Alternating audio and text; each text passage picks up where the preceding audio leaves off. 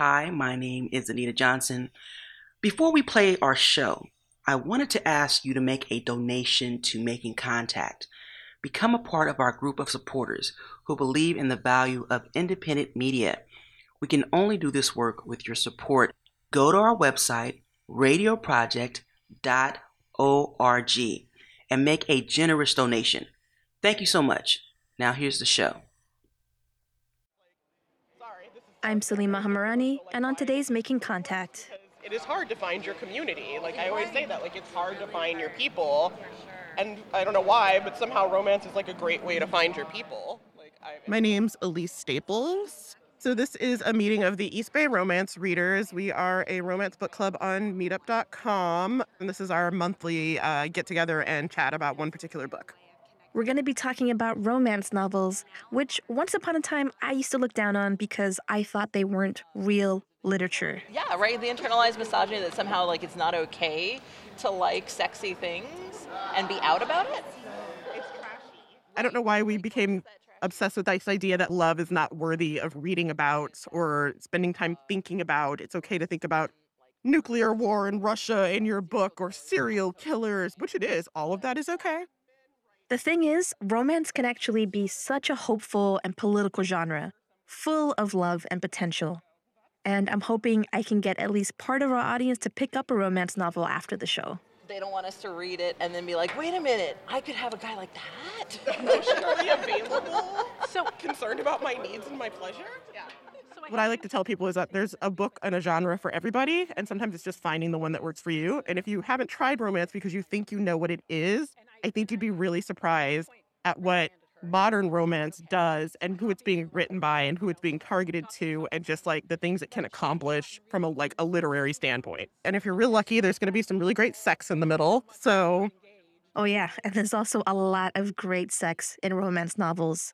But even though romance novels can be radical and modern, the genre also has some problems. I know when the whole RWA thing happened, like we talked about it a little bit. I don't know if everybody knows what happened in their whole. They, you know, they got called out pretty heavily for how they. unfortunately, in the last couple of years, we've seen the reports, we've seen the Ripped Bodice doing their research and looking at how many authors of color are being represented, who's getting picked to publish books, who's getting picked up and getting these contracts. And it's not often the people of color. There was this idea that if you have a book about a black person and you put them on the cover, that's urban fiction. That goes in a separate category. There is this idea that the like white heteronormative story is the only one that's really worth reading. And I, that's not true. We're going to spend today looking into the question of race in romance novels and really in the whole publishing industry because of this huge scandal that erupted within the Romance Writers of America, which is this isolated corner of the writing world that actually has a lot to say about race in the United States. I'm really glad to see that it's changing. I'm making an active effort in my book club to select books that are more by more diverse authors because they're out there and they write fantastic stuff. And it's really worth reading and it's such an authentic experience that the first time I started seeing myself reflected in a book as a black woman, it was just magical. I was like, oh my gosh, she's got curly hair and she puts it up in a scarf at night. And I can relate to that. And, you know, seeing myself represented, it's like indescribably wonderful. And this story is such a big one that we're actually going to break it into two parts. So, welcome to part one of The Agony and the Ecstasy Race and the Future of the Love Story.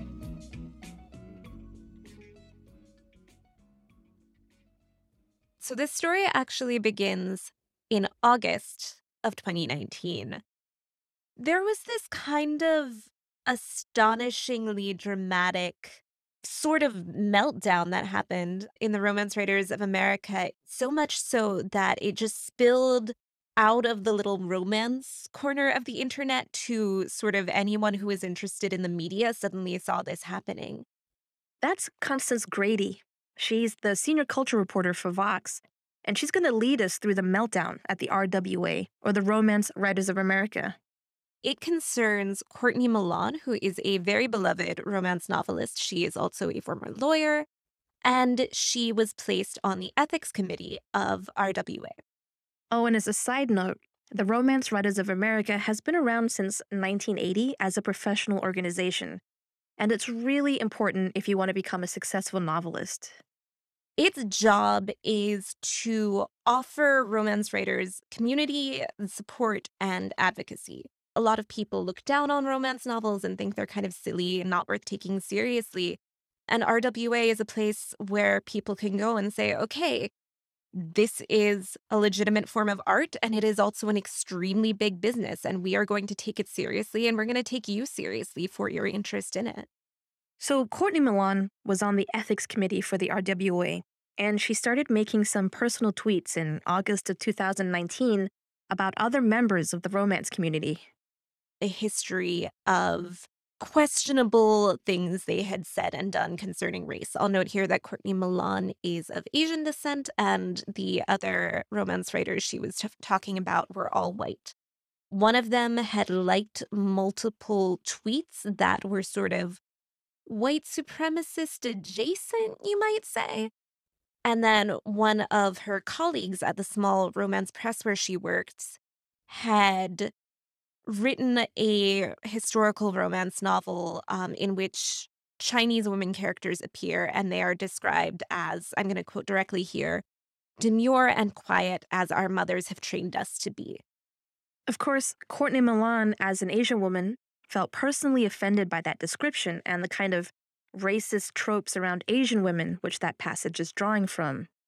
So she is tweeting out a critique of these figures in the romance community and their role as sort of institutional gatekeepers. You know, one of these figures had been the romance buyer for Borders for years and years when Borders was one of the biggest booksellers in the country.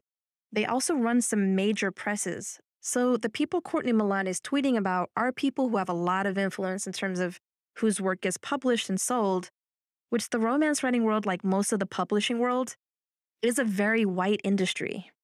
And so Courtney Milan is making this sort of structural critique of the romance community as a community where the gatekeepers may have some unexamined racial prejudices, and that affects whose stories get told. So, so far, the story isn't that unusual because for a while now, people have started to use social media to talk about issues like race and sexism, especially within organizations that aren't listening to them otherwise. But then things get a little wilder. The people she's talking about do not care for this at all. So, Kathryn Lynn Davis, who files a complaint against Courtney Milan with RWA. So does Suzan Tisdale, who is running the press under discussion. So does Kathryn Lynn Davis. They are saying that they have lost work because of these tweets, that she is being racist against them as white people. Um, Suzan Tisdale says at one point that putting Courtney Milan on the ethics committee is akin to putting a neo Nazi in charge of a UN human rights committee. This apparently causes a lot of turmoil within RWA. It also causes a lot of turmoil on the internet, as you can imagine. And the RWA itself, well, it didn't respond in the best way. And we're going to come back to everything that went down at the RWA in a second. But first, just what's up with romance novels? I bet some of you out there are romance fans. Maybe some of you read it in secret, and I bet others have never tried it because of its reputation. Romance was traditionally seen as women's literature. It was written by women, and it's all about women finding happiness. And anything that serves women primarily is seen as inferior. So, a lot of people who read romance feel that they're looked down upon and they try to hide the covers of their romance novels, you know, the bodice rippers, by holding them within another more traditional book. So, I don't know, that man reading House of Leaves on the train might actually be reading Bridgerton. But even though people look down on romance, it might actually have something to teach us about happiness and emotional depth and the power of a love story. I like fiction that you can read at a clip that kind of the story just takes you along pretty quickly. But also, I discovered that my mom is a closet romance enthusiast. and so I was kind of perusing her shelves and noticing like shelf after shelf of Judith McNaught and Lisa Kleypas. And so I'd ask her for recommendation. I said, well, which one, you know, what do you think I would like? And she handed me a, a Lisa Kleypas and I was hooked. So that's Reagan Jackson. She is herself a writer, and she's the co executive director of a nonprofit called Young Women Empowered. And she's also a huge romance fan.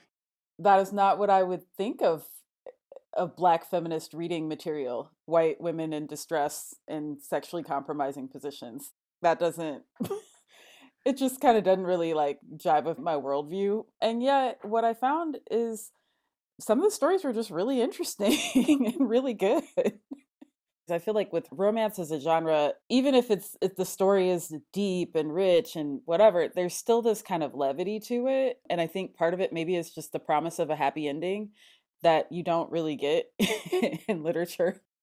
Reagan immediately fell in love with romance novels, but then she discovered the world of romance written by people of color, especially romance written by black women.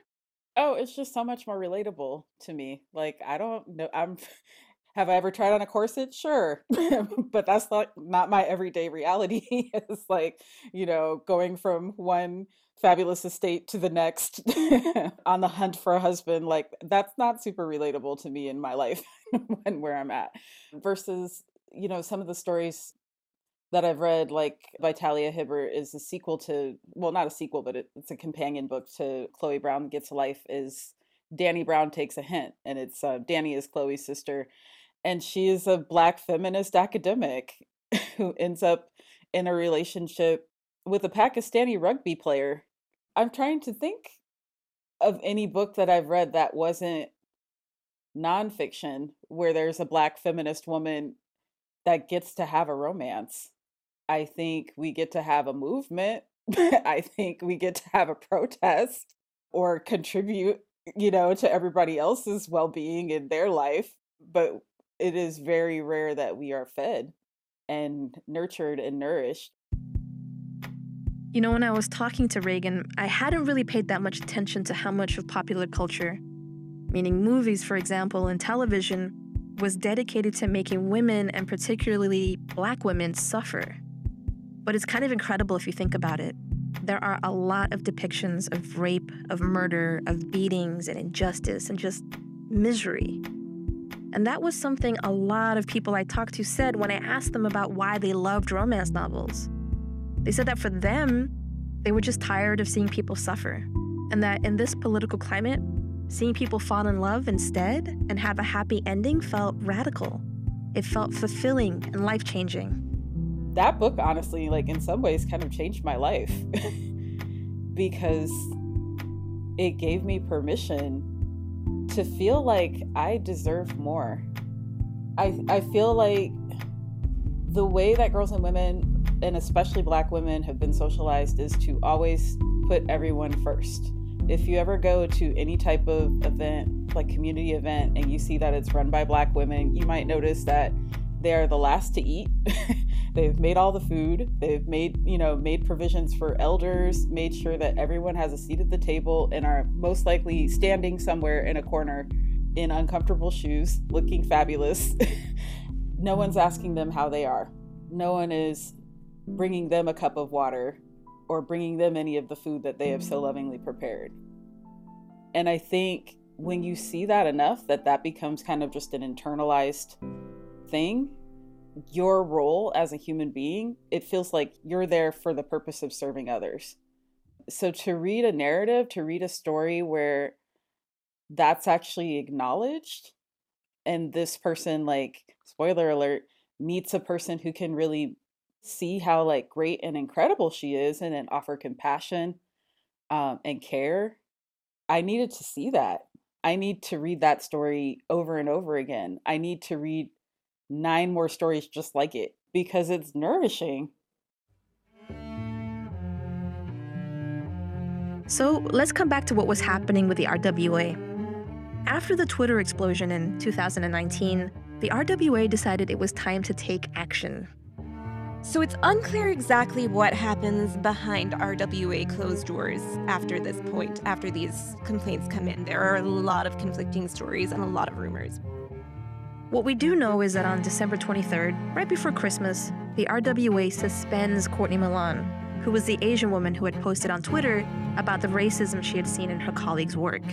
And she has been issued a lifetime ban to prevent her from assuming a leadership role in RWA ever again.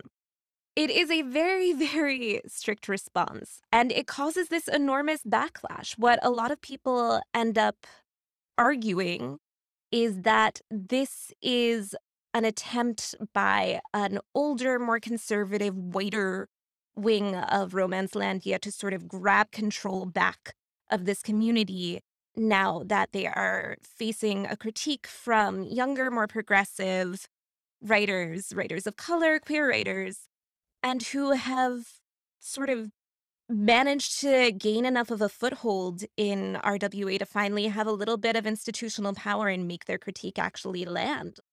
This lifetime ban and suspension of Courtney Milan causes a dramatic backlash online. You get all kinds of people issuing public statements in support of Courtney Milan, including major, major romance authors, romance literary agents, romance critics, local chapters of RWA. The International Association for the Study of Popular Romance cuts its ties with RWA, so does Bookstore Romance Day. So just one day later, December 24th, Christmas Eve, there's an emergency board meeting, and the board reverses its decision and they reinstate Courtney Milan. But at this point, the damage has been done, and other authors begin posting about their experiences with the RWA. So you get things like members of color sharing stories about microaggressions they've experienced at RWA meetings. There are some people saying that local chapters are paying Black speakers less than they pay white speakers some people are saying that queer authors aren't being offered help from RWA after they register professional complaints, which that is the literal reason that this organization exists, right? To advocate for its members professionally. And we should spend some time talking about these grievances that people begin to share because although the public eruption around race happened in 2019, authors who weren't white or straight had always had difficult experiences with the organization. For example, the RWA had once faced some backlash around queerness. This was an issue in 2005. This is at the time that the country is spending a lot of time debating same sex marriage. RWA creates a poll and asks members whether they would consider defining the genre as one characterized by love stories between one man and one woman. So, Queer love stories would not be allowed, poly love stories would not be allowed. And creature love stories, which is a romance between a woman and a male animal, for example, that probably would have been fine. But two women falling in love? No. And that was a huge, huge controversy. This definition was never formally adopted into the bylaws, but the fact that it was even up for debate kind of became a real sticking point for a lot of the queer community. And of course, the RWA has also had a problem with race for a long time. And one place accusations of racism turn up a lot is at the annual awards put on by the RWA called the Ritas. They're basically the most prestigious award in the community, and they're kind of the splashiest thing that RWA is responsible for every year. Like, they're doing other work, they're doing advocacy and membership support. But the thing that everyone remembers is you go to the annual conference, you put on a fancy dress, and you go to the Rita Awards. It's like the Oscars for romance novelists, it's a really big deal. And between 2007 and 2017, of all of the authors who became finalists for the Ritas, less than 0.5% of them were Black. And no Black author had ever won a Rita until 2019. But the people who are nominated are just part of the problem. There's also the content of the books. Probably the most controversial example was in 2014. This novel, titled For Such a Time, was nominated for two Ritas. It is about a romance between a Nazi officer and a concentration camp prisoner who is half Jewish. And in the end, the heroine reforms the hero, but only after converting to Christianity. Ooh, yeah, you heard that right. That's pretty bad. There was a lot of concern from members about how books with such problematic love stories were even getting nominated for awards. And individual authors of color, some of whom did manage to get recognition from the RWA for their work, have also had really bad experiences. One person I talked to was this novelist, Nina Malone, who described being at her first RWA convention back in 2019, which was the year that for the first time there were authors of color winning Ritas. And she describes being in the reception and overhearing this group of white women talking about the awards. And one of them, after two women of color have won awards, goes, Oh, I didn't know that we needed two tokens. That was really hard for her to hear, and part of why she chose not to renew her membership with RWA after that. In fact, the constant racist aggressions at the awards had already generated an online campaign long before Courtney Milan began tweeting about her complaints you start seeing this hashtag campaign, Rita's So White, kind of patterned after the Oscars So White Twitter campaign. And you do start to see RWA respond by seeming to try to become more inclusive and a little less retrograde in its romantic tastes. A lot more members of color are getting recruited to the board. And for a lot of people, it seemed like a big victory for the progressive wing of RWA when Courtney Milan joins the board in 2015, and they actually, she wins a service award in 2019.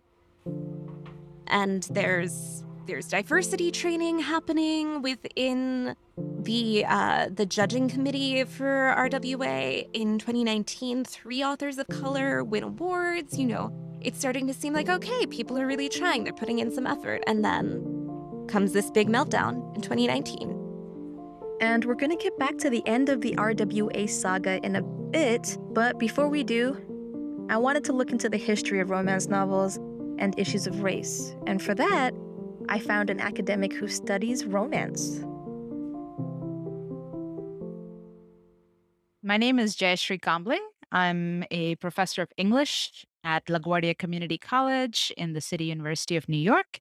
And my main area of research is popular romance novels. I also study romance in other media like Indian cinema and in television.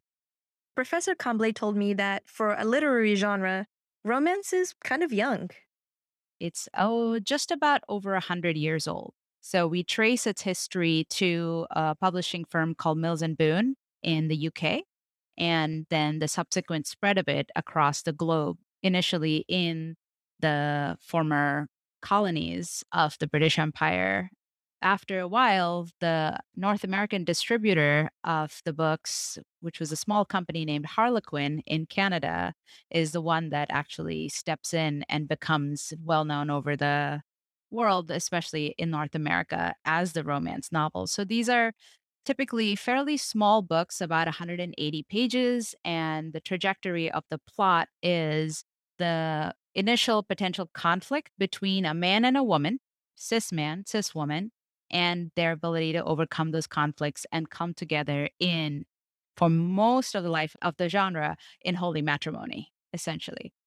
Some people consider books like Jane Eyre to be early romance novels, and as you can probably figure out, because is coming from Victorian England and spreading out through the colonies, romance upheld a particular set of cultural beliefs. The ideological framework is certainly coming out of a Christian tradition, you know, notions of purity, especially when it comes to sexual behaviors, and what then finally allows those things to be anointed into a particular version of couplehood and then the propagation of the family that Christian tradition still has a huge influence over much of the romance industry. But romance novels have shifted a lot. There are romance novels that are pornographic, there are romance novels about trans love, queer love, fat disabled people falling in love, polyamorous love stories. The genre is really diverse, and that's partially the influence of who's reading romance novels now.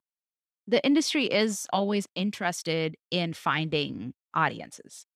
As soon as anybody identifies a consumer demographic, capitalism being what it is, would like to fill that niche, right? So, in that sense, uh, as much of a Marxist as I am, I imagine capitalism can have its uses. And here's the other super interesting thing about the history of the romance industry it's the most democratic of all the literary arts. The industry actually encourages its readers to become authors and to write. Romance has, as as long as I can remember it, had that tradition. And romance publishers very actively cultivated that.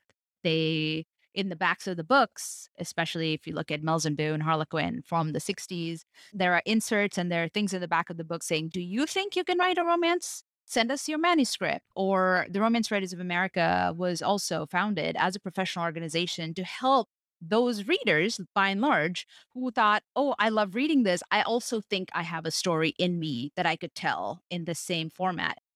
Romance is also one of the few genres that openly accepts and celebrates self publishing or publishing online and in different formats.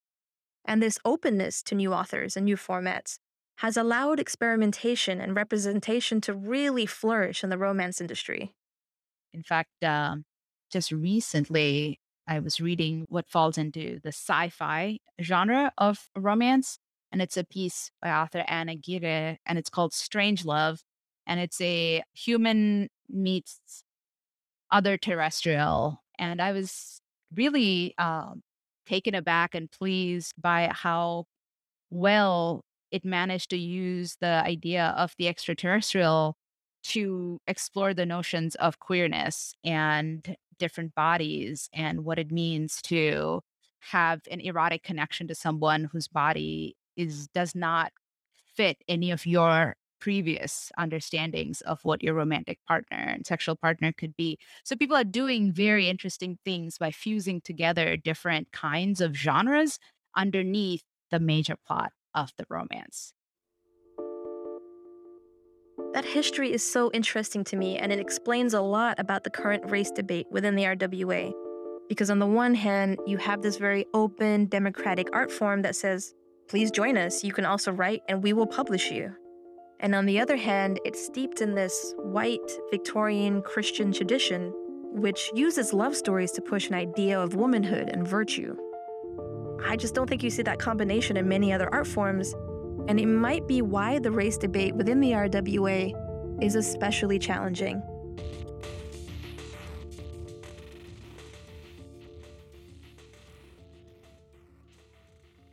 So, when we left off, the RWA had reinstated Courtney Milan.